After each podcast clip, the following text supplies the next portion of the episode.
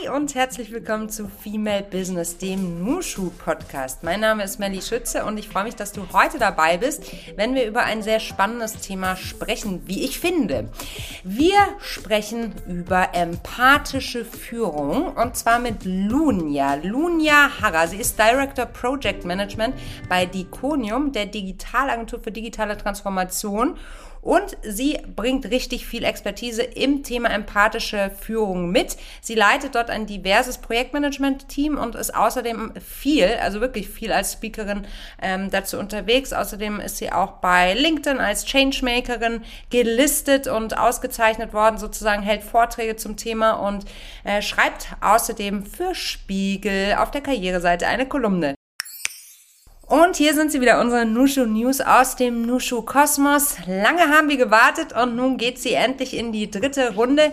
Die Nushu Leadership Journey powered by Deutsche Bahn, unserer hochgeschätzten Partnerin der ersten Stunde.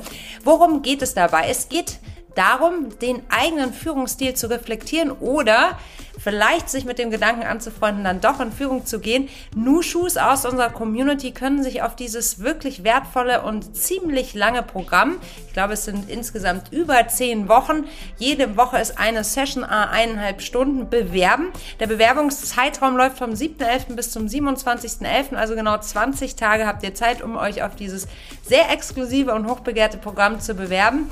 Wir sind gespannt, wer dabei ist und solltest du keine Nushu sein, dann solltest du das jetzt noch nutzen und vielleicht noch mit reinkommen in die Bewerbungsfrist und dann sehen wir uns vielleicht dort bei der Nushu Leadership Journey powered by Deutsche Bahn. Lunia, wie schön, dass du heute bei uns bist in Female Business, der Nushu Podcast. Hallo Melly, freut mich sehr, dass ich hier sein darf.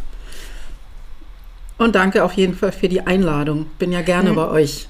Ja, und wir haben dich gerne bei uns, weil du ein super, super spannendes Thema vorantreibst, über das wir auch heute natürlich sprechen.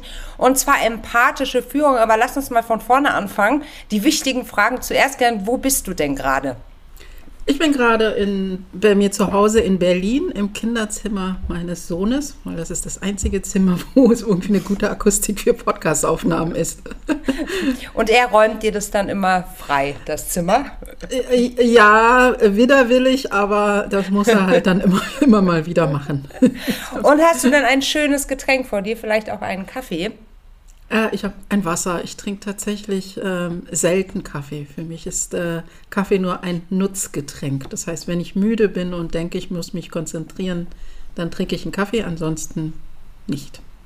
Ist witzig, das habe ich auch noch nicht gehört. Kaffee als Nutzgetränk, aber eigentlich sowas wie Functional Food dann sozusagen, oder? Genau, das ist für mich kein, äh, kein Genussmittel sozusagen, ah. sondern halt wirklich nur Mittel zum Zweck. Und das ist, ich bin müde und habe jetzt irgendetwas, was ich wirklich nicht verschieben kann, dringend gemacht werden muss, wo ich einen hohen Fokus brauche.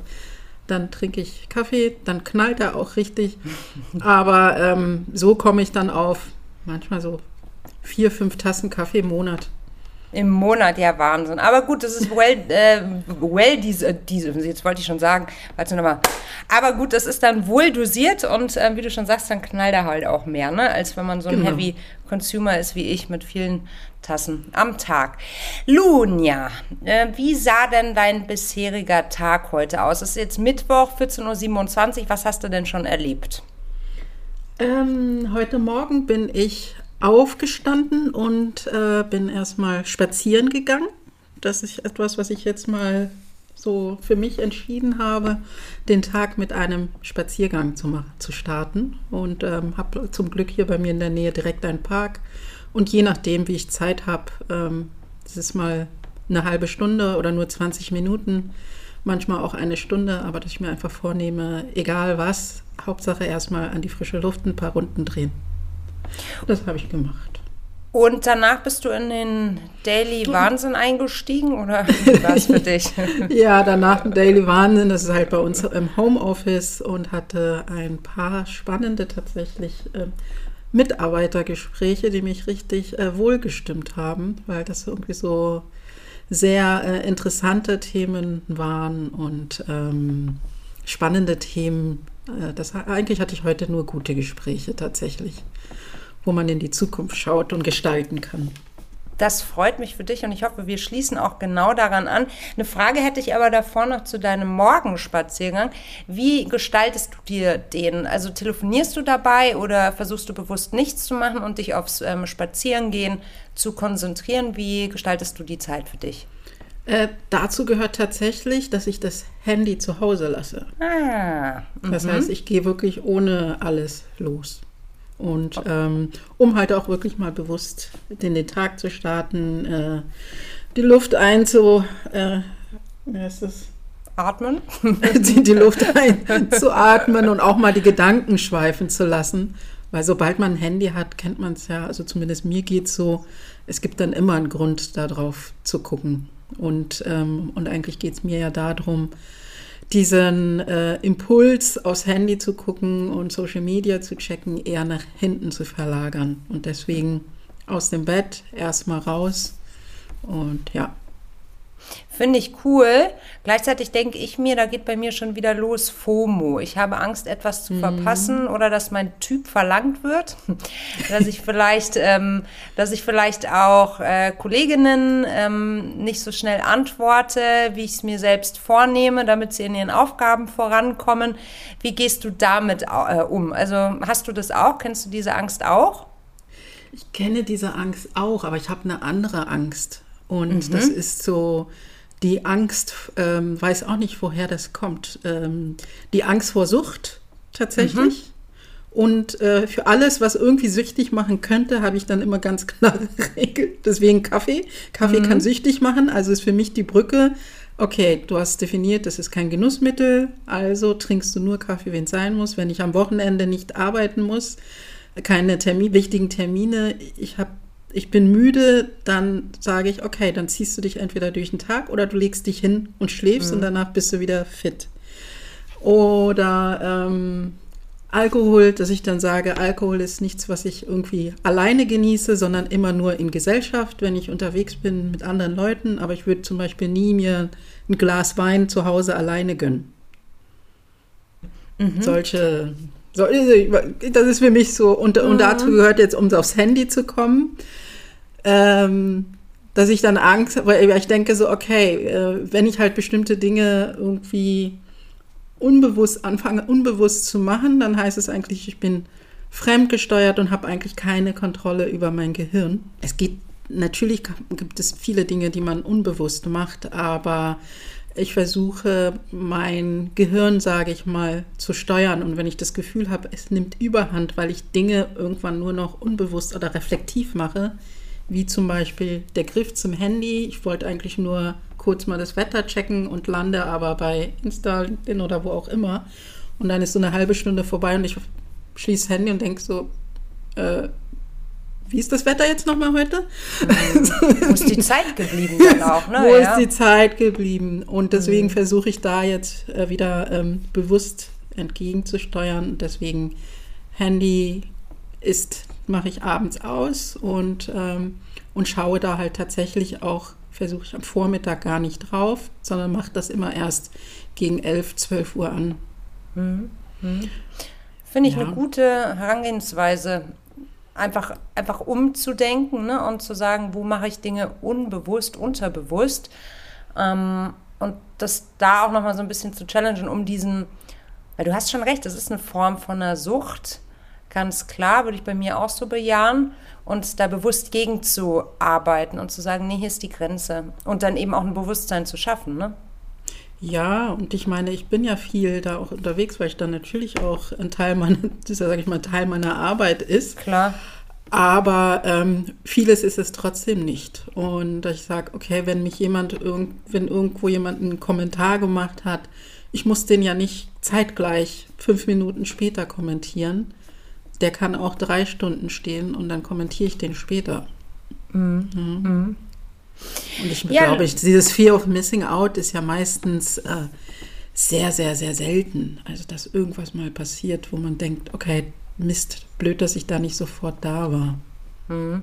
Ja, ich habe da noch so ein bisschen ähm, gerade gedacht, als du sagtest, ja logisch, man kann natürlich auch auf Kommentare zum Beispiel, wahrscheinlich sprachst du jetzt von LinkedIn oder Instagram oder anderen sozialen Plattformen, ähm, später reagieren. Gleichzeitig denkt man dann natürlich auch, oder denke ich, tappe ich mich bei dem Gedanken, hm, man ist ja auch irgendwie ein Opfer des äh, Algorithmus. Man denkt, man muss so schnell wie möglich Interaktion mhm. auf sowas bringen. Ne? Also man ist ja. gejagt, man fühlt sich gejagt. Ja, das stimmt, aber das ist halt, da muss man sich ja se selber so, was will man? Mhm. Und ich versuche mich äh, davon frei zu machen, ähm, dieses, ich muss sofort, also ich bin ja immer nur, ich sage, mir sind Kommentare und der Austausch mit meinen Followern wichtig. Aber ich bin dann auch jemand, der tatsächlich sich manche Kommentare, auch wenn ich die manchmal so überfliege, merke und dann kommentiere ich die eine Woche später, mhm. weil es mir selber wichtig ist, dass ich da nochmal meinen Input zu einem bestimmten Punkt gebe. Aber diesen Zeitpunkt suche ich mir aus. Mhm. Und dann ist es vielleicht für den Algorithmus ein bisschen blöd.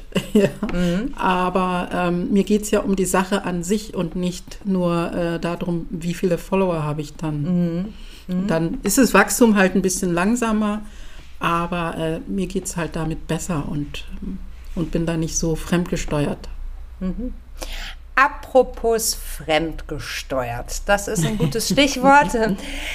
Ein Thema, mit dem du dich ja intensivst auseinandersetzt, ist das Thema empathische Führung. Wir hatten schon die ein oder andere gemeinsame Veranstaltung dazu, wo du als Expertin zum Thema zu Gast auf der Nushu Stage warst. Und für diesen Podcast habe ich natürlich noch mal so ein bisschen genauer mich eingelesen, was Empathie überhaupt ist. Jeder von uns hat wahrscheinlich ein Bild davon, aber um das einmal gerade zu ziehen, möchte ich an dieser Stelle erstmal eine, eine Begriffsdefinition vornehmen, von Wikipedia geklaut oder übernommen. Ich lese einmal ganz kurz vor. Empathie bezeichnet die Fähigkeit und Bereitschaft, Empfindungen, Emotionen, Gedanken, Motive und Persönlichkeitsmerkmale einer anderen Person zu erkennen, zu verstehen und nachzuempfinden. Ein damit korrespondierender allgemeinsprachlicher Begriff ist Einfühlungsvermögen. Zur Empathie wird gemeinhin auch die Fähigkeit zur angemessenen Reaktion auf Gefühle anderer Menschen gezählt, zum Beispiel Mitleid, Trauer, Schmerz und Hilfsbereitschaft aus Mitgefühl. Ist das nicht eigentlich basic im Umgang mit Menschen? Lune, was sagst du? ja, äh, es, äh, sagen wir mal so, es sollte basic sein, ist es leider nicht. Mhm. Ja, ich hatte gerade vorhin nochmal mit, ich weiß gar nicht, mit wem ich gesprochen habe, ähm, da, wo ich nochmal erklären musste, ja, Empathie, damit werden wir geboren, ja, und das wird auch nochmal in der Erziehung, glaube ich, ähm, abtrainiert ähm, im Laufe der Zeit, obwohl wir das ja eigentlich haben und auch äh, das, was wir halt in uns, und natürlich haben manche Menschen das halt mehr oder weniger, je nachdem, wie du sozialisiert worden bist äh, in deiner Erziehung oder Kultur. Ähm, aber äh, de facto ist es, glaube ich, auch in der Gesellschaft nicht der Fall und aber auch äh, gerade am Arbeitsplatz nicht Standard. Und ich würde mir wünschen, dass wir daran arbeiten würden, dass wir sowohl in der Gesellschaft als auch ähm, am Arbeitsplatz uns mehr mit Empathie beschäftigen. In anderen, also in Dänemark zum Beispiel, da ist es ja ähm, sogar Empathie ein Schulfach, was ab der ersten Klasse bis zum Ende der Schulzeit ähm, gelehrt wird, zwei Stunden die Woche. Das sind ähm, ganz andere Schwerpunkte, die da offensichtlich in der Erziehung gelegt werden, als bei uns in der schulischen Bildung. Ähm, Dänemark gilt ja häufig als Vorzeigeland ne, für die eine oder andere äh, gute gesellschaftliche Sache. Was bedeutet empathische Führung für dich und wie bist du denn zum Thema gekommen? Du hast es ja nicht in der Schule gehabt, genauso wenig wie ich. Also du bist ja nicht reingerutscht einfach. Nein, ich bin da nicht reingerutscht. Ähm, empathische Führung ist für mich eigentlich eine, ähm, ein, ein Führungsstil, bei dem der Mensch, das heißt der Arbeitnehmer oder die Arbeitnehmerinnen, im Mittelpunkt stehen. Mit ihren Bedürfnissen und auch mit ihren Belangen, also diese ernst zu nehmen. Oft ist es ja so, dass man als Arbeitgeber die Bedürfnisse kennt, aber dann halt ignoriert. Und es geht hier darum, zu, zu sagen, die Mitarbeiterinnen, die äh, ins Unternehmen kommen, die haben ja auch eigene Ziele und Wünsche und wie können wir diese im Einklang bringen und ähm, dass wir sie halt auch ernst nehmen. Wenn jemand Karriere macht, zu sagen, okay, wie können wir halt die Person tatsächlich unterstützen, dass sie dahin kommt, wo sie hin will, welchen Beitrag kann das Unternehmen als auch die Führungskraft leisten. Aber es geht halt auch nicht nur um Karriere, es geht halt auch um andere Themen, sei es ähm, äh, Müttern entgegenzukommen oder Diversity. Ich glaube, der große Punkt ist hier auch nochmal, ähm, da bei empathischer Führung steht das Individuum im Zentrum mit all seinen Bedürfnissen und ähm, Challenges, die man hat. Und, und da ist es mir erstmal egal, sage ich mal in Anführungsstrichen, egal, ähm, welcher Herkunft oder Geschlecht du bist.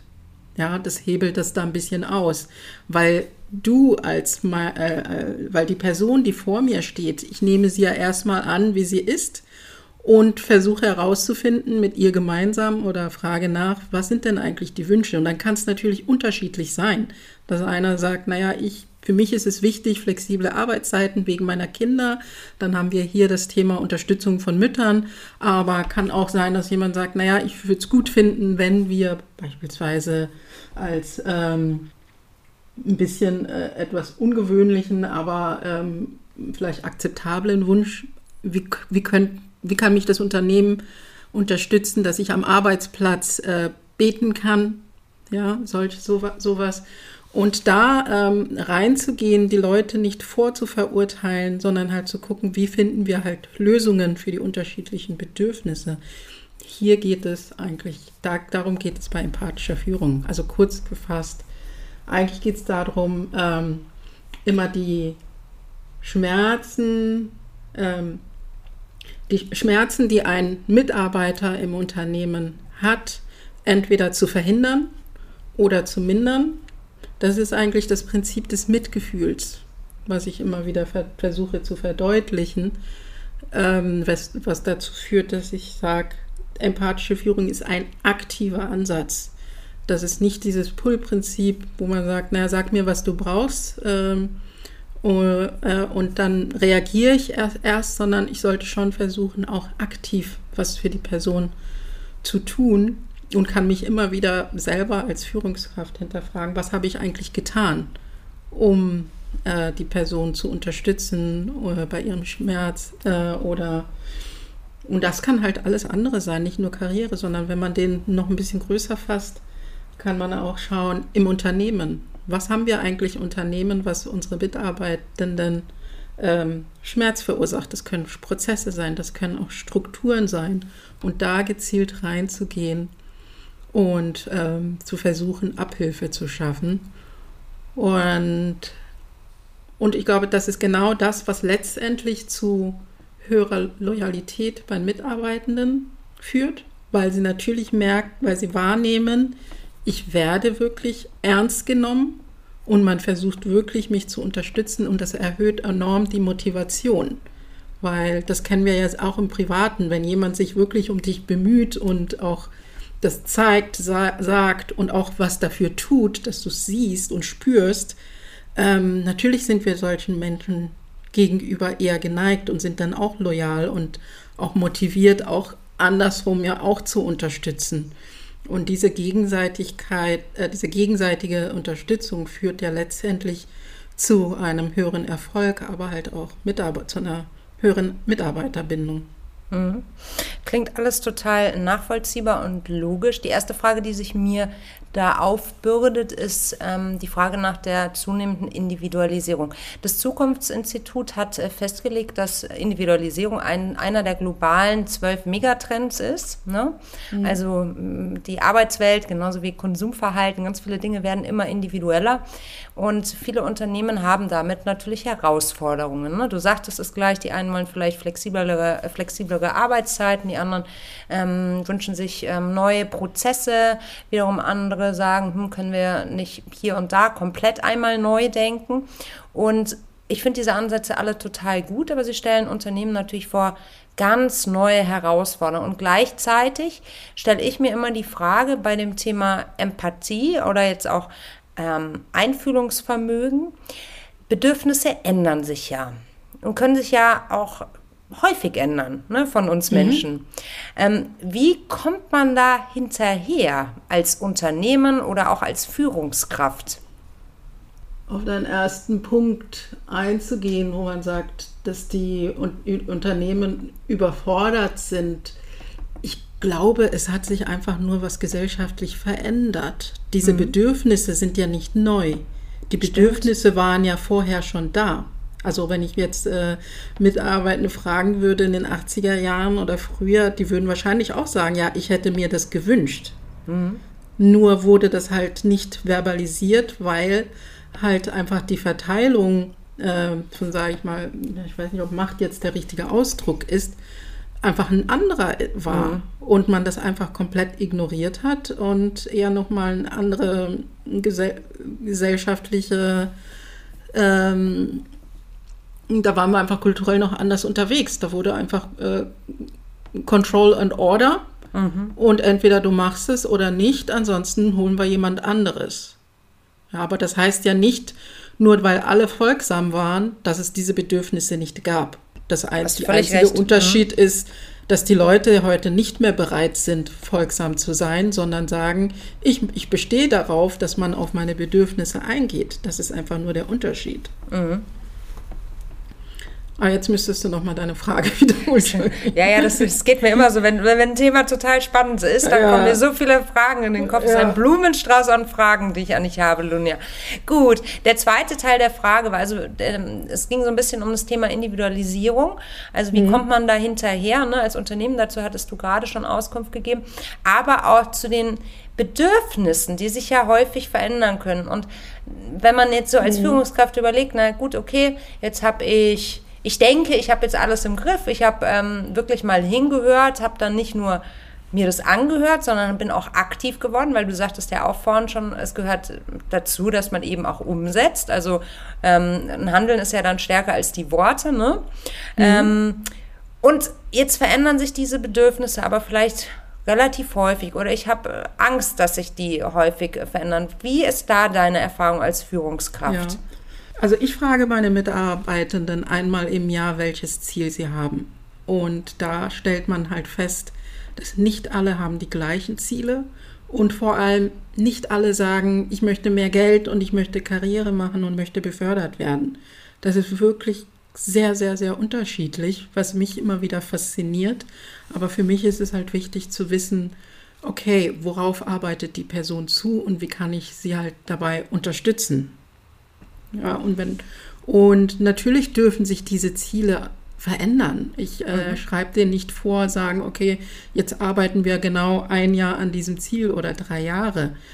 Ähm, weil das ja auch vieles auch mit einem privaten Umfeld zu tun hat. Menschen genau. verändern sich mhm. und das ist ja total okay. Es kommt immer darauf an, was ist es für ein Ziel. Aber diese Offenheit zu haben, natürlich, wenn jemand alle drei Monate mit einem neuen Ziel kommt, dann würde ich auch hinterfragen, so, äh, was ist denn eigentlich das Problem? Lass uns doch mal bitte drüber sprechen, was die Ursache ist, dass du hier alle drei Monate was anderes machen willst. Ich hatte mhm. mal ähm, auch eine äh, auch mal den Fall, dass eine Person gesagt hat, ich möchte eine Rolle, neue Rolle machen, bin hier nicht mehr glücklich und möchte nicht. Und haben wir das analysiert und dann gesagt, okay, einverstanden. Und ich habe hab gesagt, gib mir ein bisschen Zeit zu gucken, was es so gibt bei uns.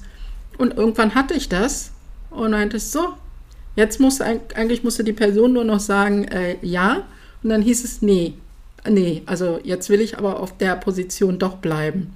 Mhm. Und dann haben wir das natürlich analysiert, was der Hintergrund ist, ähm, warum dieses Hin und Her und ähm, da geht es, natürlich könnte ich sagen, jetzt habe ich Zeit verschwendet, weil ich habe versucht, sondern äh, aber das Gespräch war ja das Interessante zu erfahren, warum diese Schwankung vorherrschte, was dann irgendwie letztendlich dazu geführt hat, dass die Person, nachdem wir das auseinandergenommen haben, eigentlich noch viel glücklicher und happy war mit ihrer Arbeit, weil es dann auch wusste, okay, äh, das, wie kann sie das verhindern äh, oder warum hat sie sich dass eigentlich die Gründe, warum sie wechseln wollte, ganz andere sind und gar mhm. nichts mit der Aufgabe zu tun haben, sondern es ging darum, musste sich einfach nur mehr Zeit lassen, um sich einzuarbeiten. Und das mhm. ist ja das Tolle. glaube ich, an dieser Form zu arbeiten, wenn Menschen Vertrauen fassen und sich öffnen dürfen, dass man dann halt auch zu besseren Lösungen kommt. Ja, mhm. weil welche andere Möglichkeit hätte die Kollegin zu sagen, naja gut, jetzt kann ich, jetzt stehe ich aber ganz schön blöd da, wenn ich kurz vorher sage, nee, ich will die Position doch nicht, obwohl sie schon da für mich geschaffen wurde. Mhm. Ähm, entweder nehme ich das, äh, um nicht irgendwie blöd dazustehen, oder ähm, ich gehe oder was auch immer, aber einfach zu sagen, sag mir mal doch mal offen, was in dir vorgeht mhm. und wie wir das in Zukunft verhindern können. Und ähm, am Ende ist es ja so, wir arbeiten mit Erwachsenen und ich mhm. habe das Gefühl, das vergessen ganz viele Menschen. Wir, äh, ich arbeite nur mit Experten zusammen, erwachsene Experten. Natürlich heißt es nicht, äh, ich nehme mir viel Zeit und nehme alles ernst und versuche, wo es geht, äh, Dinge, die Wünsche in Einklang zu bringen mit unseren Projekten und mit den Zielen des Unternehmens. Aber dass man natürlich nicht alles erfüllen kann und äh, vor allem nicht alles sofort erfüllen kann, das ist erwachsenen Menschen auch klar. Und ich mhm. habe das Gefühl, dass manche Führungskräfte das gar nicht verstehen, dass, es ne, dass man natürlich auch drüber reden muss und sagen muss, hey, so gerne ich das unterstützen würde, das geht jetzt gerade nicht. Mhm. Und du musst warten aus dem und dem Grund. Und ich glaube, diese transparente Kommunikation ist ja genau das, was nicht stattfindet, weil man den Leuten halt abredet, dass sie nicht, dass sie bestimmte Zusammenhänge nicht verstehen. Und wenn jemand mhm. sagt, ich möchte mehr Geld, ich möchte befördert werden, dann sage ich erstmal, ja, ist möglich. Ist die Frage, dann muss ich halt, bin ich äh, im Zugzwang zu sagen, okay, um dieses Gehaltsniveau zu erreichen, musst du noch Folgendes tun. Bist du bereit dafür? Mhm. Weil dann musst du vielleicht das Projekt, wo du gerade drauf bist, äh, müsst, und was dir so viel Spaß macht, müsstest du vielleicht verlassen, auf ein komplexeres gehen äh, oder mehr Verantwortung übernehmen. Und das ist dann, und dann verstehen ja die Leute, wie solche manche Gehälter vielleicht auch zustande kommen und warum manche Leute vielleicht auf bestimmte, wie man auf bestimmte Positionen kommt. Und ich glaube, dass halt dieser Unmut ja genau deswegen entsteht, weil die Menschen nicht ernst genommen werden, nicht für voll genommen werden. Manche artikulieren einen Gehaltswunsch und dann wird sagen, gibt's nicht, es gibt nur so viel. Und aber es wird nicht erklärt, warum eigentlich nicht. Mhm. Und es wird nicht erklärt, okay, wenn es jetzt nicht gibt, was muss ich eigentlich dafür tun, dass es gibt? Weil der Wunsch ist ja immer noch da. Ja, klar. Mhm. Ja, und ich kann es ja nicht auflösen und sagen, okay, um dieses Gehaltsniveau zu erreichen, musst du das und das und das noch tun. Und äh, wie kann ich dich dabei unterstützen, dass das vielleicht irgendwann klappt? Oder dieses Gehaltsniveau gibt es bei uns nicht mhm. auf dieser Position. Wir können es gar nicht leisten. Aber was sind die anderen Dinge, die dich zufriedenstellen, dass wir vielleicht das damit kompensieren können? Mhm. Mhm. Das fand ich jetzt nochmal sehr, sehr wichtig, dass du einerseits gesagt hast, du redest über Ziele mit deinen MitarbeiterInnen ähm, und machst daran sozusagen auch so ein bisschen den Weg fest. Ne? Also was, was muss passieren für beide Seiten und auch dieses Thema Klarheit. Ähm, für mich ist ja, also in aller Munde ist ja in letzter Zeit der Begriff Mut und Mut ist ja total äh, sinnvoll und wichtig, gerade für weibliche Karrieren. Aber ich finde auch so dieser Begriff des Zumutens, sich gegenseitig Dinge zumuten, indem man klar spricht, ne? nicht durch die Blume. Das mhm. heißt ja nicht, dass man, dass man äh, unhöflich ist, aber einfach klar, ne? für sich, aber auch für sein Gegenüber kommuniziert. Und dass du jetzt eben gerade nochmal gesagt hast, dass empathische Führung für dich überhaupt nicht bedeutet, dass das ganze Thema weichgespült ist oder dass man zu allem Ja und Amen sagt, sondern dass man eigentlich sehr viel Klarheit in die Kommunikation miteinander legt. Habe ich das Ganz richtig genau. zusammengefasst? Ganz genau, mhm, weil mhm. ähm, einmal ist bei empathischer Führung die, ähm, die Entwicklung des Mitarbeiters auch total im Fokus. Mhm. Äh, und dazu gehört auch Feedback. Ja. Und ich belech, ich lech, ich muss immer lachen, wenn Leute sagen so, ja, das ist doch soft.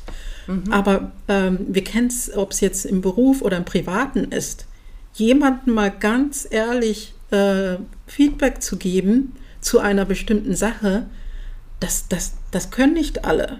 Nee. Und das ist gar nicht so einfach. Auch ich muss mich manchmal halt wirklich bei manchen Dingen überwinden. Aber weil ich die Haltung habe, wenn ich die, der Person das nicht sage, enthalte ich ja eine wichtige Information vor, damit sie sich entwickeln kann. Und sie kann sich nur entwickeln, wenn ich den Beitrag dazu leiste. Also mache ich das.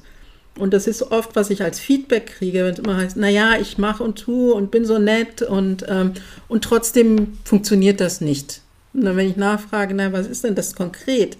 Hast du schon mal mit dem Mitarbeiter oder Mitarbeiterin gesprochen? Hast du schon Feedback gegeben? Und dann kommt man ganz schnell zu dem Punkt, dass man merkt, ja, so ganz genau habe ich das nicht gesagt, was meine Erwartungen sind und, ähm, und, und, und was ich erwarte und was falsch gemacht wird. Mhm.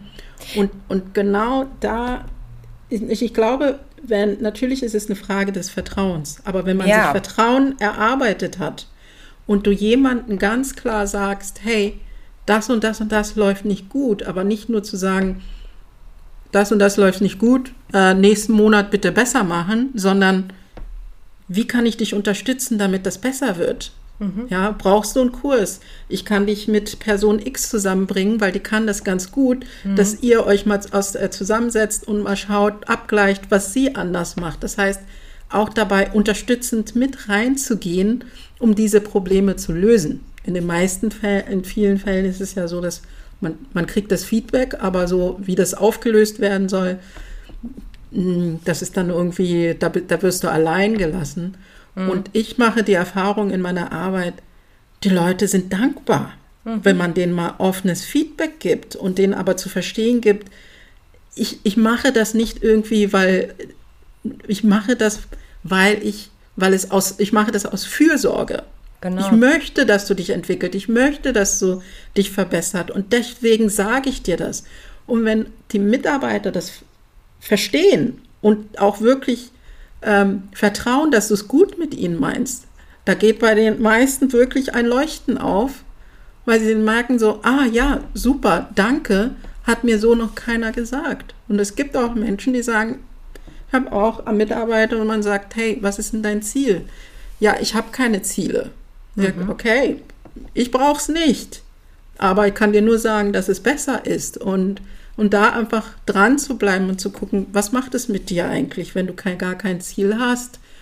Jetzt würde mich mal interessieren, wie kommt, also wenn, wenn du jetzt den Fall hast, eine Kollegin und Kollege hat überhaupt gar keine Ziel, Zielvorgabe für sich selbst, zum Beispiel fürs nächste Jahr, wenn du sagst, okay, ihr habt jetzt die Mitarbeitendengespräche für 2023, wie konkret geht ihr auf so eine Zielfindung ein? Also auf welcher Mikro- oder Makroebene geschieht sowas?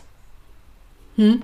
Also ähm, ich zwinge niemanden ein Ziel zu haben. Ich zeige nur auf, wo, wofür es sein kann, gut sein kann, ein Ziel zu haben. Aber äh, die, meisten, die Leute arbeiten ja auch ohne ein Ziel gut. Ja? Mhm. Aber es geht halt auch darum, einfach zu sagen, was ist, und es, und es ist, es geht nicht um ein Ziel von, hey, was mache ich nächstes Jahr, mhm. sondern äh, zu erfahren, hat die Person eine Vision oder ein Ziel oder eine Position auf die raus. Und manche nennen halt dann eine Position. Ähm, und, und ich habe aber auch, ich frage das halt auch, auch selbst Junioren, ja, die mhm. dann sagen, ich möchte irgendwann vielleicht Director werden, zu sagen, okay, dann schreiben wir das einfach mal auf, selbst wenn da jetzt noch mal äh, vier Stufen dazwischen, vier, fünf Stufen dazwischen sind, ist ja egal. Nur, dass wir das beide im Hinterkopf haben, wo, wo willst du eigentlich irgendwann mal hin? Ja, Total. Und vielleicht ist es auch ein Ziel, was man ja dann nicht unmittelbar in dem Jahr oder im Folgejahr bearbeitet. Aber das einfach da stehen zu haben und wir wissen beide, was eigentlich, wo du hinaus willst, selbst das und das ernst zu nehmen. Ja, ähm, das ist das Wichtige. Ja, man und fühlt sich ja auch aber gesehen. auch Leute, ja. Und genau, sich gesehen mhm. zu fühlen. Ich habe mhm. Leute, die mhm. aber auch sagen, ähm, Zufriedenheit am Arbeitsplatz. Mhm.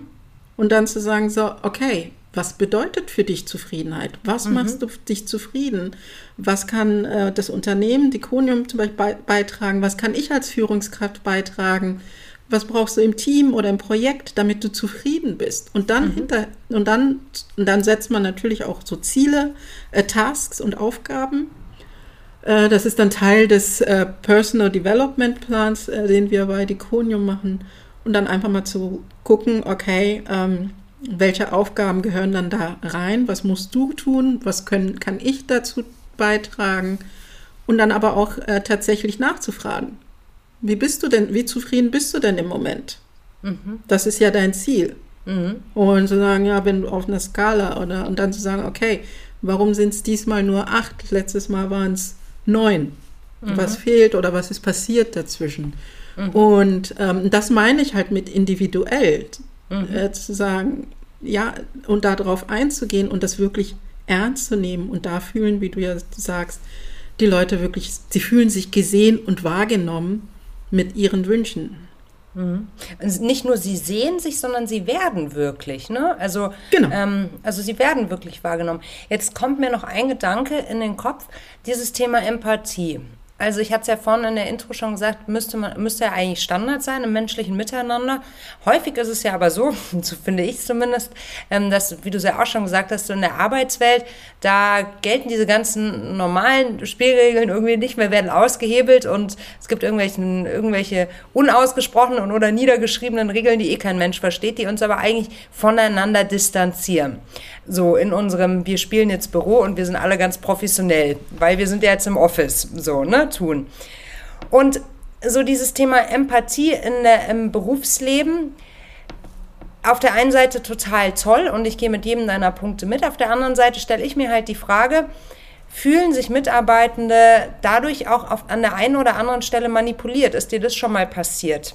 Dass sie dann sagen, naja, du interessierst dich ja eigentlich nur für mich, weil. Ähm, also den Fall hatte ich tatsächlich noch nicht. Mhm. Ich kann mir vorstellen, dass Leute, die noch nicht so gearbeitet haben, der Meinung sind, äh, es geht ja jetzt nur darum, noch mehr aus jemandem rauszuholen. Ganz genau. Genau, ab, ja, aber darum geht es ja nicht. Es geht mhm. ja wirklich, äh, weil Menschen sind ja individuell. Und wenn mhm. jemand äh, sagt, ich möchte jetzt irgendwie Teilzeit arbeiten, weil mir, mh, mm, weil mir was anderes, äh, Familie wichtiger ist, etc., da weiß ich natürlich, okay, wie kann ich das im Einklang bringen mit dem Unternehmen? Und ich kann das ja, das kannst du ja schwer, sage ich mal, mehr rausholen. Mhm. Ja, aber es geht letztendlich auch um, um Fairness. Mhm. Ja, ähm, ich habe äh, auch mitarbeitende äh, Frauen, die äh, äh, gehabt in der Vergangenheit, kenne ich von mir selber auch, wo man halt irgendwie vielleicht Teilzeit gearbeitet hat und man hat aber am Ende dann doch in bestimmten Berufen funktioniert das sehr schwer dann doch Vollzeit gearbeitet. Und soll und doch keiner und aber auf Teilzeitgehalt, ja, ne? Ja, und soll genau. doch mal doch keiner sagen, dass das keiner sieht. Das wird dann hingenommen, weil man denkt so, ja, wir haben zahlen Teilzeitgehalt, aber letztendlich nur ähm, zum, zum äh, Teilzeitgehalt zum vollen, voll, mhm. vollen Einsatz. Mhm. Ja, und da kann man natürlich sagen, wessen Schuld ist das? Ist das Schuld der äh, der Personen, die das selber nicht sehen, die ihren Einsatz zeigen, äh, weil sie halt so verantwortungsbewusst sind, dass sie doch nicht äh, Fall, Stift fallen lassen können? Oder ist es halt Schuld des Unternehmens? Und ähm, ich finde schon, dass hier ein Unternehmen die Verantwortung gehen sollte, weil letztendlich, wenn jemand Teilzeit arbeitet und aber trotzdem Überstunden macht, dann zeigt das auch eigentlich nur die Verantwortungsbereitschaft und Leistungsbereitschaft dieser Person äh, und, ähm, und, und das man dann einfach transparent zu machen und zu sagen, hey, wir haben das jetzt uns mal ein paar Monate angeguckt, wir hatten das zwar vereinbart, aber es, ich habe den Eindruck, das funktioniert nicht. Lass uns doch mal dann auf Vollzeit gehen und eher darüber sprechen, welche Arbeitsflexibilität brauchst du, damit das besser funktioniert. Ja, da kommt genau der Ansatz. Ich weiß jetzt ähm, nicht, ich glaube, ich habe deine Frage jetzt trotzdem nicht beantwortet. Ja, also ich, ich kenne das nicht. Ja, mhm. ich komme noch hinterher. Ja. Nee, aber das sind alles ganz, ganz wichtige Punkte. Nee, aber ich, das ist sag, ja, du hast es schon beantwortet. Hm? Das ist eigentlich ein Zeichen von Misstrauen. Genau. Und ich habe das manchmal auch bei Mitarbeitenden, die halt neu zu meinem Team kommen und vielleicht mhm. auch noch, äh, noch nie so gearbeitet haben, ähm, wo ich einfach Vorbehalte merke, weil sie das nicht kennen, dass vielleicht mhm. eine Führungskraft so offen und ehrlich ist und etwas offen meint. Ja, und mhm. natürlich dauert das, bis sie dann verstehen, sie meint das wirklich gut Und ähm, es geht nicht darum, nur den Vorteil des Unternehmens in den, und sie hat nicht den Fokus nur auf den Vorteil des Unternehmens. Mhm. Und wenn ich auch so ein Vertrauensverhältnis habe, macht es natürlich auch auf andere Dinge, ähm, erleichtert es mir andere Dinge, dass ich auch sagen kann, du, das kriege ich hier gar nicht durch. Mhm. Ja, weil ich habe nachher ja, ich habe ja auch nicht mehr Budgets als äh, andere Direktoren, habe auch die gleichen Vorgaben. Aber zu sagen, hey, hier habe ich mich für dich eingesetzt und habe das und das gemacht und habe das und das für dich rausgeholt. Äh, und in anderen Punkten wird es sein, hey, kann ich dir jetzt schon sagen, ich könnte es probieren, wird nicht klappen oder das geht jetzt mal nicht. Äh, mhm. Lass uns das immer im nächsten Jahr nochmal probieren. Mhm. Und dass die Leute einfach vertrauen. Also ich hatte wirklich letztens ein Erlebnis, ähm, wo ich jemandem gesagt, ich kann leider nicht im Detail sagen, worum es geht, wo ich gesagt habe, so, du, A oder B. Meine Empfehlung, mach B, weil ähm, die andere Sache glaube ich nicht, dass es halt äh, sehr viel Sinn macht. Willst du dir trotzdem A anschauen, um dir ein eigenes Bild davon zu machen? Und die Person hat gesagt, nein, will ich mir nicht anschauen. Wenn du es mir jetzt so sagst, dann vertraue ich dir, dass du es äh, schon mhm. geprüft hast. Und, und die Person hätte das selber prüfen können. Aber dieses Vertrauen zu entwickeln, zu sagen, nein, meine Führungskraft hat schon im besten Sinne für mich eine Empfehlung ausgesprochen und das mache ich jetzt. Und vertraue blind. Das muss, das ist natürlich, gehört viel Arbeit dazu. Und es kommt nicht von heute auf morgen. Aber das ist, weil die Leute irgendwann verstanden haben und wissen, schlechte Nachrichten kriegen sie kommuniziert und ich mache jetzt hier nicht irgendwie Sugarcoating, so nach dem Motto, ich tue mal so, als alles wäre so positiv und toll, dabei ist es nicht, sondern ähm, wir kommunizieren auf Augenhöhe, sowohl über die guten als auch die schlechten Sachen. Und das ist ja das, was ja Vertrauen schafft, weil ich mhm. sage, ihr seid erwachsen, ihr seid Experten und äh, da erwarte ich auch, dass man halt bei solchen Dingen Verständnis hat und sich nicht auf die Hinterbeine stellt und sagt, ja, aber, aber, aber, aber. Mhm. Mhm. Ja, Lunja, das sind ganz viele spannende Hinweise. Du hast ja auch gerade schon gesagt, wenn man es vielleicht nicht gewohnt war, so davor so geführt zu werden, dann kann es erstmal zu einem kurzen, ja, zu einer kurzen Unsicherheit führen, ne, weil man dann vielleicht diesen Gedanken haben könnte oder wenn man vielleicht ein Junior ist und auch noch nicht so viel Berufserfahrung hat, ähm, so, hm, was ist denn da los? So kenne ich das gar nicht. Wenn jetzt die eine oder andere da draußen gerne durchstarten würde mit empathischer Führung. Woher weiß man denn grundsätzlich, ob man ein empathischer Mensch ist? Das als erste Frage. Und zweitens, wie lege ich denn dann los mit der empathischen Führung? Damit eben nicht dieses, Miss, mhm. dieses Missgefühl aufkommt im Team. Ich glaube, das Erste ist erstmal, sich überhaupt zu entscheiden. Ja, weil empathische Führung ist für mich eine Frage der Haltung, eine Frage der inneren Einstellung. Und da ist und dann sich zu sagen, ich möchte jetzt anders führen, ich möchte für meine Mitarbeitenden da sein und sie befähigen, dass sie ihre Potenziale und ihre Ziele erreichen können. Das verändert natürlich auch was bei dir, wenn du das wirklich aktiv dir vornimmst, selbst wenn du es nicht kannst, weil du dann anfängst, dir andere Fragen zu stellen. Was habe ich, was kann ich eigentlich tun? Was kann ich beitragen? Und welche Informationen muss ich der Person geben? Das ist beim Thema Feedback wenn ich die Haltung habe, ich möchte einen Beitrag leisten zu der Entwicklung und ich enthalte vor, dass ich dann merke, so, okay, eigentlich mache ich das Gegenteil von dem, was ich vorhabe. Und dann wird es mir leichter fallen, auch Feedback zu geben, wenn ich Feedback als Fürsorge sehe für die andere Person. Ähm, das zum einen. Und das andere ist, es geht ja jetzt nicht darum bei Empathie, weil ähm, wir schon festgehalten haben, das ist bei jedem immer anders ausgeprägt, manche mehr und manche weniger. Ich würde das nicht unbedingt bewerten, weil man in manchen Fällen, wenn man zu viel hat, kann es auch eher kontraproduktiv sein oder beziehungsweise wenn die Leute nicht wissen, was äh, in ihnen vorgeht, wenn sie zu viel Empathie haben, dass sie damit eigentlich eher überfordert sind. Ähm, aber sich frei zu machen von, ich muss immer sofort verstehen und sehen, was meine Mitarbeitenden wollen. Mhm. Nein, ähm, ich bin ja auch keine Wahr, äh, nicht Wahrsagerin, sondern äh, man muss ja nicht in die Glaskugel gucken, mhm. sondern man kann auch einfach ganz normal fragen. wo, wobei kann ich dich unterstützen? Was sind denn Challenges? Was erwartest du von mir? Und in den meisten Fällen wissen die Mitarbeiter ja selber ganz genau, was sie wollen, brauchen und welche Unterstützung. Wir geben denen halt nur nicht die Gelegenheit, weil wir nicht A, nicht nachfragen und B, uns äh, nicht die Zeit, genug Zeit nehmen dafür, äh, das wirklich mal zu verstehen und äh, zu durchdringen und das mal gemeinsam auseinanderzunehmen und dann vielleicht einen Plan zu entwickeln. Mhm. Weil wenn ich immer nur fünf Minuten, wenn ich äh, ein One-on-One -on -One beispielsweise habe und der One-on-One -on -One letztendlich nur dazu dient, dass man mir als Führungskraft Bericht erstattet, wie es im Projekt äh, aussieht, wie die Zahlen aussehen und am Ende eines Meetings bleiben noch drei Minuten, wo ich kurz frage, und wie geht's dir? Ähm, ja, dann, dann ist ja. da ja auch nicht viel Zeit. da kann man Total sich ja ausmalen, äh, mhm. wo soll das Vertrauen daherkommen, dass jemand wirklich, dass es um mich als Person auch geht. Mhm. Okay, also ich muss mein Mindset dementsprechend erstmal anpassen. Ein großer Reflexionsprozess gehört dazu, ne? So vernehme ich zumindest.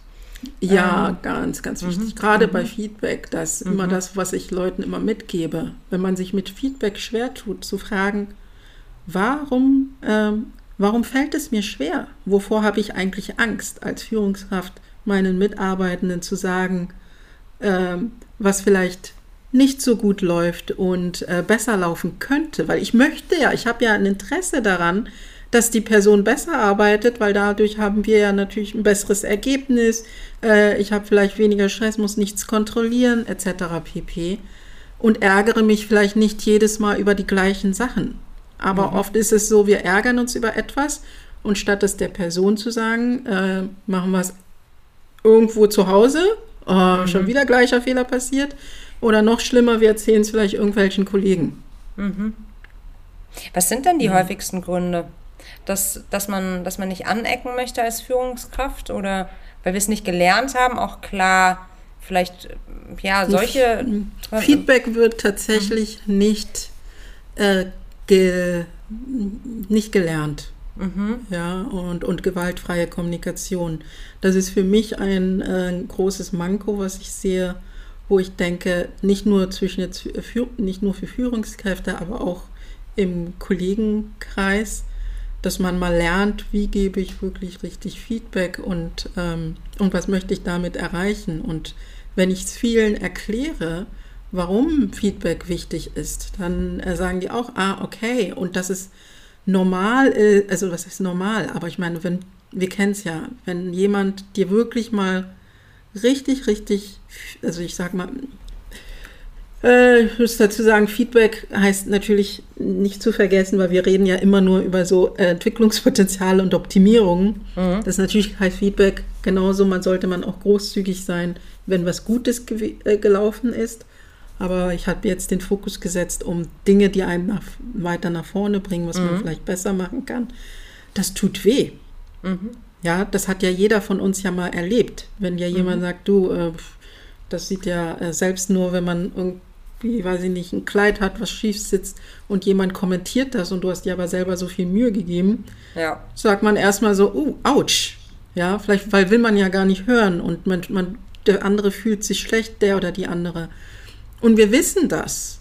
das. Und wir wollen ja eigentlich nicht, dass jemand anderes sich schlecht fühlt äh, weil wir auch selber sehen, und das ist ja irgendwo auch eine Form von ähm, Ablehnung, die wir mhm. ja vermeiden wollen. Wir wollen ja an, nicht von anderen abgelehnt werden, weil wir ihnen vielleicht wehtun. Und, ähm, und deswegen aber zu sagen, ich tue ja dem anderen nicht weh, ähm, sondern es ist was Gutes. Es ja, fängt ja schon mit so einem banalen Beispiel an. Jemand hat was zwischen den Zähnen. Mhm. Da, selbst da überlegt man, sage ich es oder sage ich es nicht? Mhm. Ja, dabei wird, freut sich ja jeder, wenn man es gesagt Total. bekommt. Ja. ja. Und du hast aber Fälle, du unterhältst dich mit Leuten, gehst nach Hause, guckst im Spiegel und denkst, Sag Was, mal. wieso hat mir das keiner gesagt? genau, ja, genau. Ja, ja aber das ist ja, dabei voll. ist es ja eigentlich, dabei müssen wir uns ja nicht in die Sicht des anderen versetzen. Mhm. Ja, in dem Moment ist ja, das ist ja Fürsorge. Ich Total. möchte nicht, dass du dich un, weil wenn die Person wüsste, sie hätte was zwischen den Zähnen, würde sie sich ja unwohl fühlen. Und ich möchte beitragen, dass sie sich nicht unwohl fühlt, also sage ich das. Weil man fühlt sich ja trotzdem schlecht, erst wenn man, auch wenn man es erst Stunden später merkt. Total, total.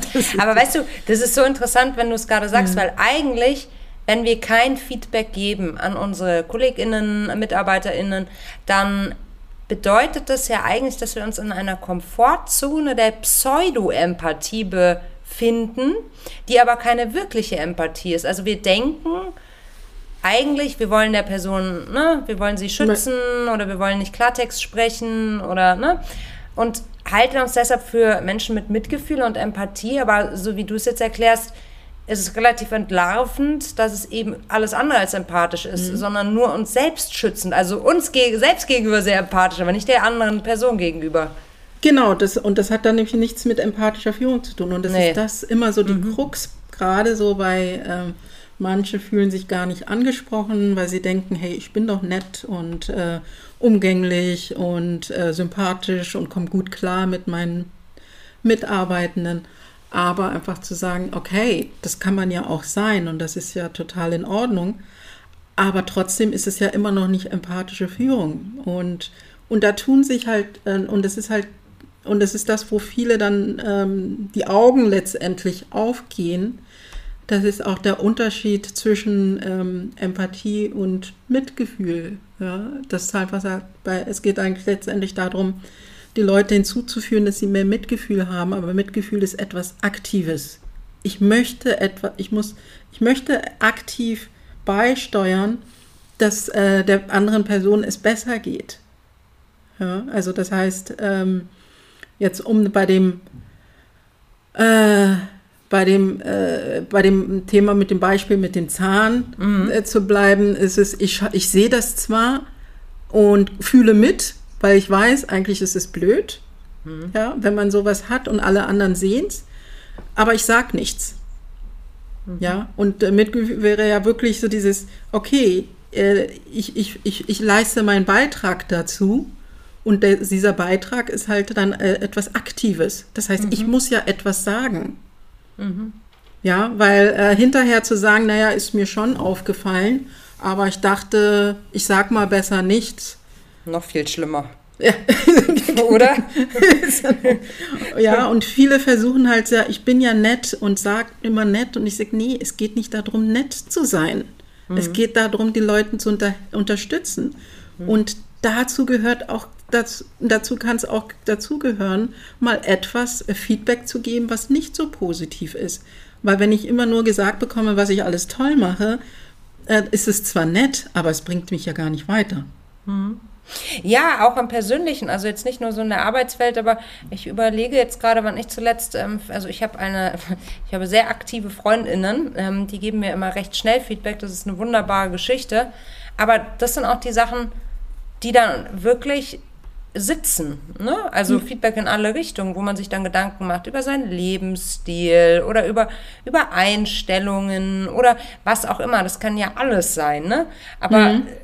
das sind schon immer die Momente, wo man sich wirklich ich kriege dann immer so ein Kribbeln in der Brust. Das ist vielleicht komisch. Das kriege ich auch, wenn ich Kiwis esse, komischerweise. Aber ähm, das ist so ein Kribbeln, das, das geht bei mir los, weil ich mich dann wirklich gewertschätzt fühle total gesehen, ob ich es jetzt mag mhm. oder nicht, aber dass sich irgendjemand mit meinem Verhalten oder mit mir als Person auseinandergesetzt hat, löst bei mir erstmal was total Positives aus. Auch wenn das, was dann kommt, vielleicht nicht so, nicht so mein ja. dem entspricht. Aber erstmal schön. Körperliche Reaktion ist erstmal so, ui, ui, schön, hallo, da ist Freundschaft, Liebe. Ja, so, weil ne? da jemand halt, weil du mein, weil du weißt, selbst wenn es erstmal nicht schön ist, die Person mhm. meint es ja gut mit dir. Total. Und wir sehen uns ja selber ja nicht, wir sehen uns ja selber ja ganz anders. Deswegen, mhm. wir sind ja eigentlich in vielen Fällen ja auch angewiesen, dass andere uns sagen, äh, wie wir wirken auf mhm. bestimmte. Dinge, weil wir nicht alles selbst wahrnehmen können. Mhm. Oder mhm. wenn, dann wirklich mit äh, einer Zeitverzögerung. Und diese Zeitverzögerung kann man minimieren, indem halt wir uns gegenseitig eher Feedback geben. Mhm. Und das ist das, was ich sage. Es geht nicht nur um Führungskraft, sondern auch äh, in den Teams versuche zu sagen, hey, stellt euch mal vor, wenn ihr euch einen Monat mal lang jeder gegenseitig wirklich mal sagen würdet, euer Feedback geben würdet oder einfach mal diese Frage stellen, wo siehst du bei mir das größte äh, ähm, Entwicklungspotenzial. Das habe ich einmal rundum in meinem Team gemacht, angefangen vom Werkstudent, Praktikant, alle mal durch. Das kann ich echt nur jedem mal empfehlen. Du bekommst von allen eine andere Antwort. Und Hast das du in Bezug was auf dich gemacht, Wertvolles Lunja? dabei. Ich habe das auf, in Bezug auf mich gemacht. Habe mein ganzes Team einmal durchgefragt, wo siehst du bei mir das größte Entwicklungspotenzial? Sag Mhm. mir mal ein, zwei Dinge. Ist egal in was. Mhm. Und ähm, das ist ziemlich spannend, wenn man das macht, Voll. weil dann Dinge kommen, die man selber, da kamen Dinge, auf die ich selber, die ich selber gar nicht so gesehen habe oder dachte, Mhm. das ist doch nichts Schlimmes, so und einfach und auch sich so und es gibt gab einem auch Gelegenheit zu sagen, ah okay, wie werde ich eigentlich gesehen? Total. Total spannend. Aber waren da auch viele Dinge dabei, die deckungsgleich waren oder Sachen, wo du sagst, Mhm. ja, weiß ich schon irgendwie? Oder waren da eben wirklich ganz viele Sachen dabei, an die du nie gedacht hättest? Ähm, das waren auch Dinge dabei, an die ich nicht gedacht habe. Tatsächlich gab es auch, ja. Ganz spannend. Ist vielleicht auch eine schöne Übung für all die Führungskräfte da draußen, die sagen, wow, das würde ich jetzt auch gerne mal wissen. Wie sieht mein Team nicht? Dann als, als Führungskraft kriegt man ja auch, auch selten Feedback, ne? Und wünscht sich das ja auch manchmal total. Ähm, vielleicht auch eine schöne äh, Übung noch von Dezember.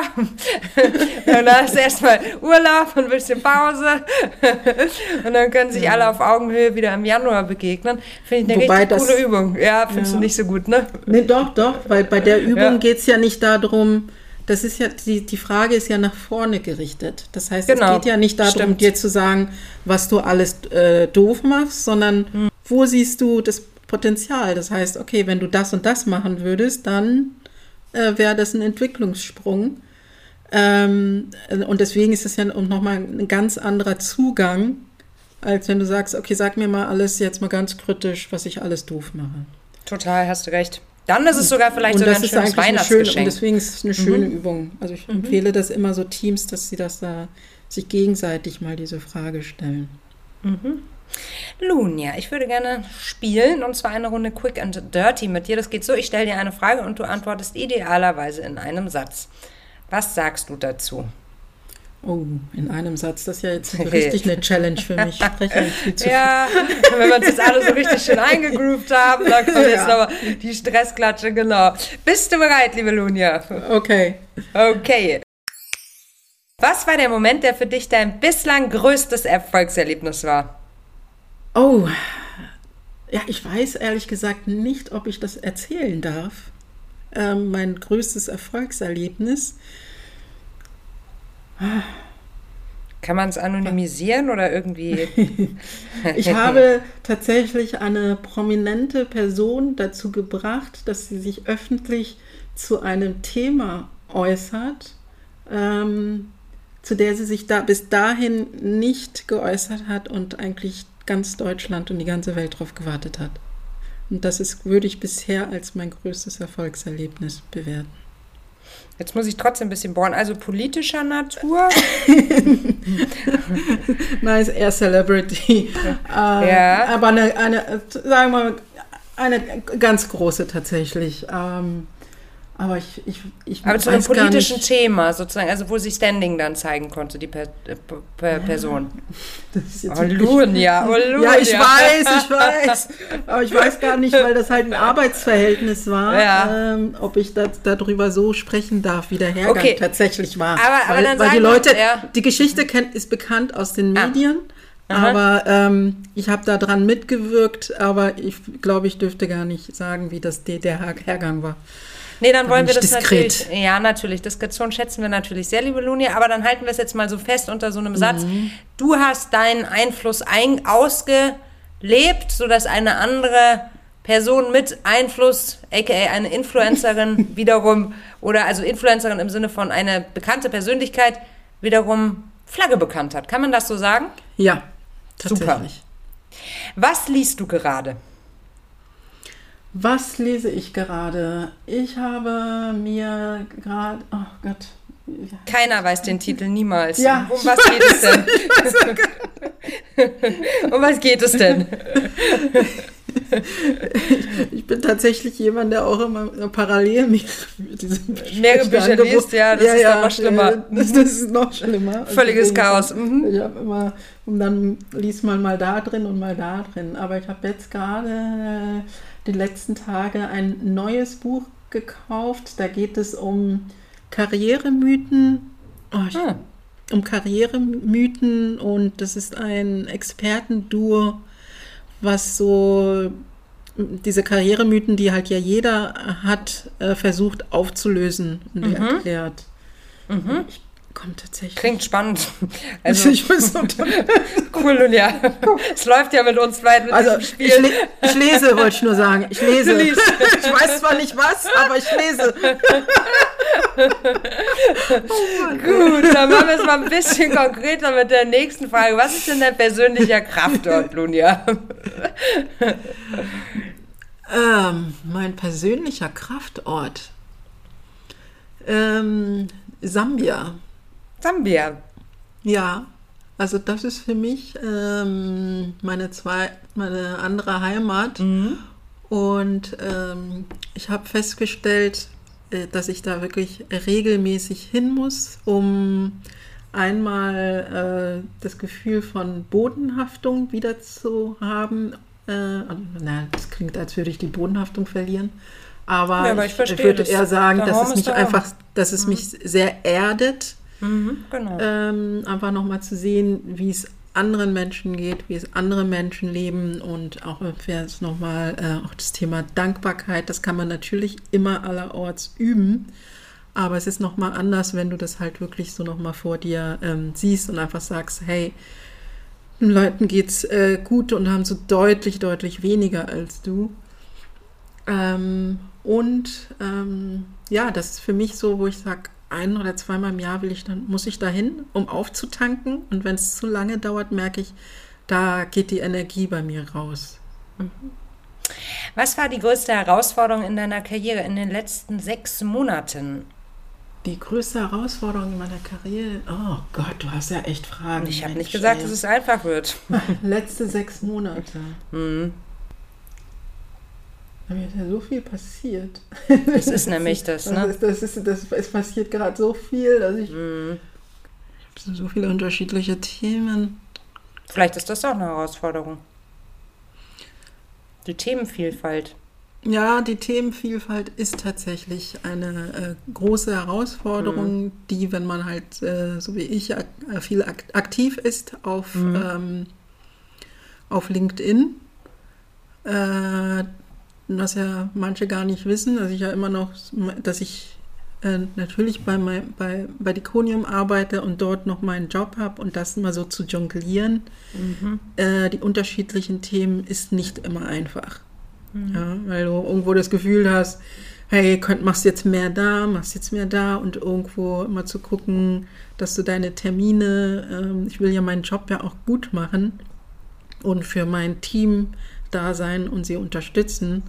Und aber gleichzeitig halt ähm, finde ich halt auch diese Aufklärungsarbeit, sage ich mal, zur empathischen Führung genauso wichtig.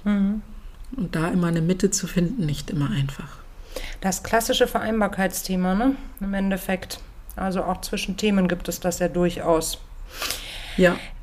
Wer hat dich in, der, wer hat dich in deiner Karriere bisher am meisten unterstützt? Mein Vater, aber eher im übertragenen Sinne. Mhm. Ähm, auch wenn das vielleicht jetzt äh, einigen Personen gegenüber unfair klingt. Aber ich würde immer noch sagen, dass äh, mein Vater eigentlich der, äh, der ist, der mich immer noch pusht, obwohl er nicht mehr äh, unter uns weilt. Aber das ist halt äh, letztendlich, äh, Unterstützung kann ja auf unterschiedliche Art. Es ist halt wirklich äh, entweder aktiv durch ähm, Informationen äh, weitergeben, Netzwerk, äh, unter, äh, Netzwerk öffnen oder Coaching oder Ratschläge teilen. Ähm, aber viel wichtiger finde ich ja noch diesen konstanten Treiber zu sein. Und da hole ich mir bei meinem Vater tatsächlich immer noch die größte Motivation. Also einmal zu dem äh, ihm in mein, also tatsächlich bin da, glaube ich, aber das wissen wahrscheinlich viele, die mir folgen. Ich meine, dass ich doch das typische ähm, Vater, äh, Vaterkind bin oder mhm. Vatermädchen in dem Fall, was ihm so nacheifert und ganz toll findet und ähm, möglichst vieles tun möchte, was der Papa gut findet. So, weil ich ihn einfach, ja, ich finde ihn einfach toll und er hat mir viele tolle Sachen beigebracht. Und also jetzt, jetzt, wenn man jetzt nur rein die berufliche Ebene betrachtet, die ich, äh, wo ich halt viel Kraft rausschöpfe, heute noch.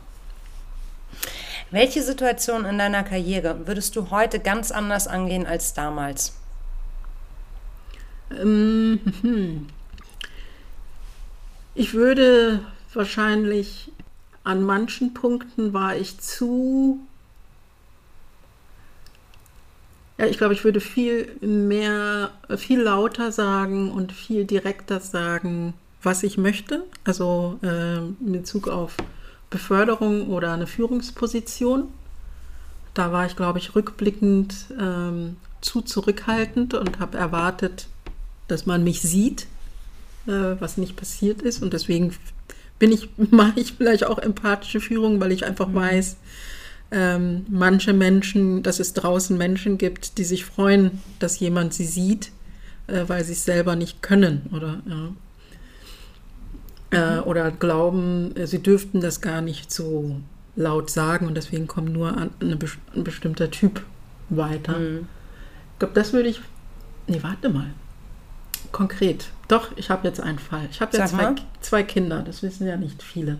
Aber ich habe Vollzeit gearbeitet mit zwei kleinen Kindern in einer Agentur und habe äh, tatsächlich auch mal Angebote bekommen für eine höhere Position und habe immer gesagt, nee, nee, nee, nee, also mit zwei kleinen Kindern eine höhere Position auf keinen Fall. Das, äh, so viel Stress möchtest du dir gar nicht antun. Nachher hat man da höhere Anforderungen an dich, muss mehr arbeiten. Also bleibst du mal schön auf der Stelle, bis die Kinder irgendwie so in trockenen Tüchern sind. Und im Nachhinein betrachtet, denke ich, was für ein Blödsinn. Ich habe ja äh, auf der gleichen Stelle ja trotzdem so viel gearbeitet, was wahrscheinlich gar keinen Unterschied gemacht hätte, ob ich jetzt eine Stufe höher oder nicht. Ja, äh, genau, das ist halt de facto hätte ich wahrscheinlich genauso viel gearbeitet und es fällt mir jetzt im Nachhinein auf. Mhm. Dann würde ich aber sagen, das, was du zuerst geantwortet hast, mit diesem ja, laut sein bzw. auf sich aufmerksam machen, vielleicht ist das die Antwort auf folgende Frage, die ich jetzt stellen möchte. Was war dein größtes Learning in den letzten Jahren? Passt das für dich dahin als Antwort? Mhm. Ja, doch ganz äh, klar. Ähm, zu lernen, ähm, also einmal die Entscheidung, tatsächlich Karriere zu machen, die Entscheidung, äh, bestimmten Titel einzufordern, nicht, weil mir jetzt, äh, bei mir waren früher Titel überhaupt nicht wichtig, deswegen habe ich auch, glaube ich, auch einfach länger gebraucht äh, für bestimmte Dinge, weil mir immer so, mir ging es immer um das, um den Impact und das Inhaltliche, ich aber gemerkt habe, wenn du Dinge verändern willst, brauchst du einfach in unserem System derzeit noch ähm, eine bestimmte Position, sonst hört dir vielleicht nie, hört, hört dir niemand zu. Und zu sagen, ich nutze das jetzt mal gezielt, damit ich vielleicht einen Beitrag leisten kann, um Dinge zu verändern oder auch mal mitsprechen zu können, ähm, dafür kann eine Karriere auch gut sein und dafür kann es gut sein zu sagen, ich möchte folgende Position. Wenn du eine Sache auf der Welt sofort ändern könntest, welche wäre das? Oh Gott. Ja, du hast es gleich geschafft, Luna. Jetzt kann man noch zwei Knaller fragen. Oh, aber Melli, dann ey, schweißgebadet. ich weiß. Okay. Ähm, ich würde vielleicht tatsächlich mehr Empathie in unserer Gesellschaft, ähm, in dem Sinne, wie ich das vorhin erklärt habe. würde das, glaube ich, sehr, sehr viele Dinge ändern. Nicht nur im Zwischenmenschlichen, sondern halt auch, äh, sage ich mal, wenn man es ganz, ganz äh, weit spinnt, ja, könnte man ja auch fragen, so äh, wie empathisch sind wir eigentlich den Tieren gegenüber, unserer Umwelt gegenüber, etc. Und dann kommst du auf einmal auf eine ganz andere Sichtperspektive. Und ähm, wenn ich sage so, Melli, äh, kannst mal ein bisschen, zeig mal deinen Bäumen bei dir um die Ecke ein bisschen mehr Empathie. Was, mhm. was würde das bedeuten, wenn du sagst, mhm. was tust du denn aktiv für die? Mhm. Ja, dann würdest du vielleicht einen Eimer nehmen im Sommer und sagen so, na gut, äh, den Eimer Wasser, das kriege ich noch hin, das mache ich. Mhm. Ja. Absolut.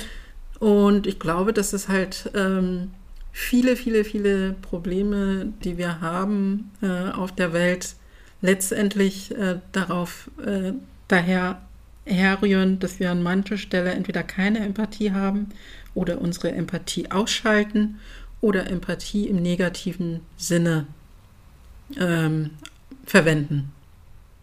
Last but not least, liebe Lunia, wie ist deine Definition von Feminismus und bist du Feministin? Äh, ja, ich bin ähm, Feministin und ähm, gehe da sogar so weit, dass das halt die Auslegung äh, per Definition individuell unterschiedlich sein darf. Aber eine Feministin ist jemand, der sich natürlich auch erstmal ähm, versucht, sich für andere Frauen einzusetzen, aber auch ähm, für sich selbst, um Chancengleichheit herzustellen. Aber ähm, im Zuge dessen müssen wir auch natürlich auch äh, betrachten, dass es Unterschiedlichkeiten geben kann, wie, ähm, wie man sich wie Frauen sich selber sehen in ihrem Wirken und ähm, dass wir halt nicht von unserer eigenen Haltung zum Feminismus immer auf andere schließen sollten. Weil das ist dann für mich wieder, weil es nicht um, äh, sage ich mal, äh, Gleichschaltung geht. Wir müssen das alle gleich ausleben, beispielsweise. Das ist äh, das Einzige, was mir da tatsächlich an dem Thema ein bisschen manchmal aufstößt, weil ich das Gefühl habe, du bist nur Feministin, wenn du bestimmte Kriterien erfüllst oder dass du ein bestimmtes Verständnis davon lebst. Danach kann nichts mehr kommen, Lunja. Vielen, vielen Dank für deine Gedanken zum Thema empathische Führung, aber auch Empathie in der Gesellschaft. Oh, du bist noch am Abkühlen, ne? Ja, ich bin noch.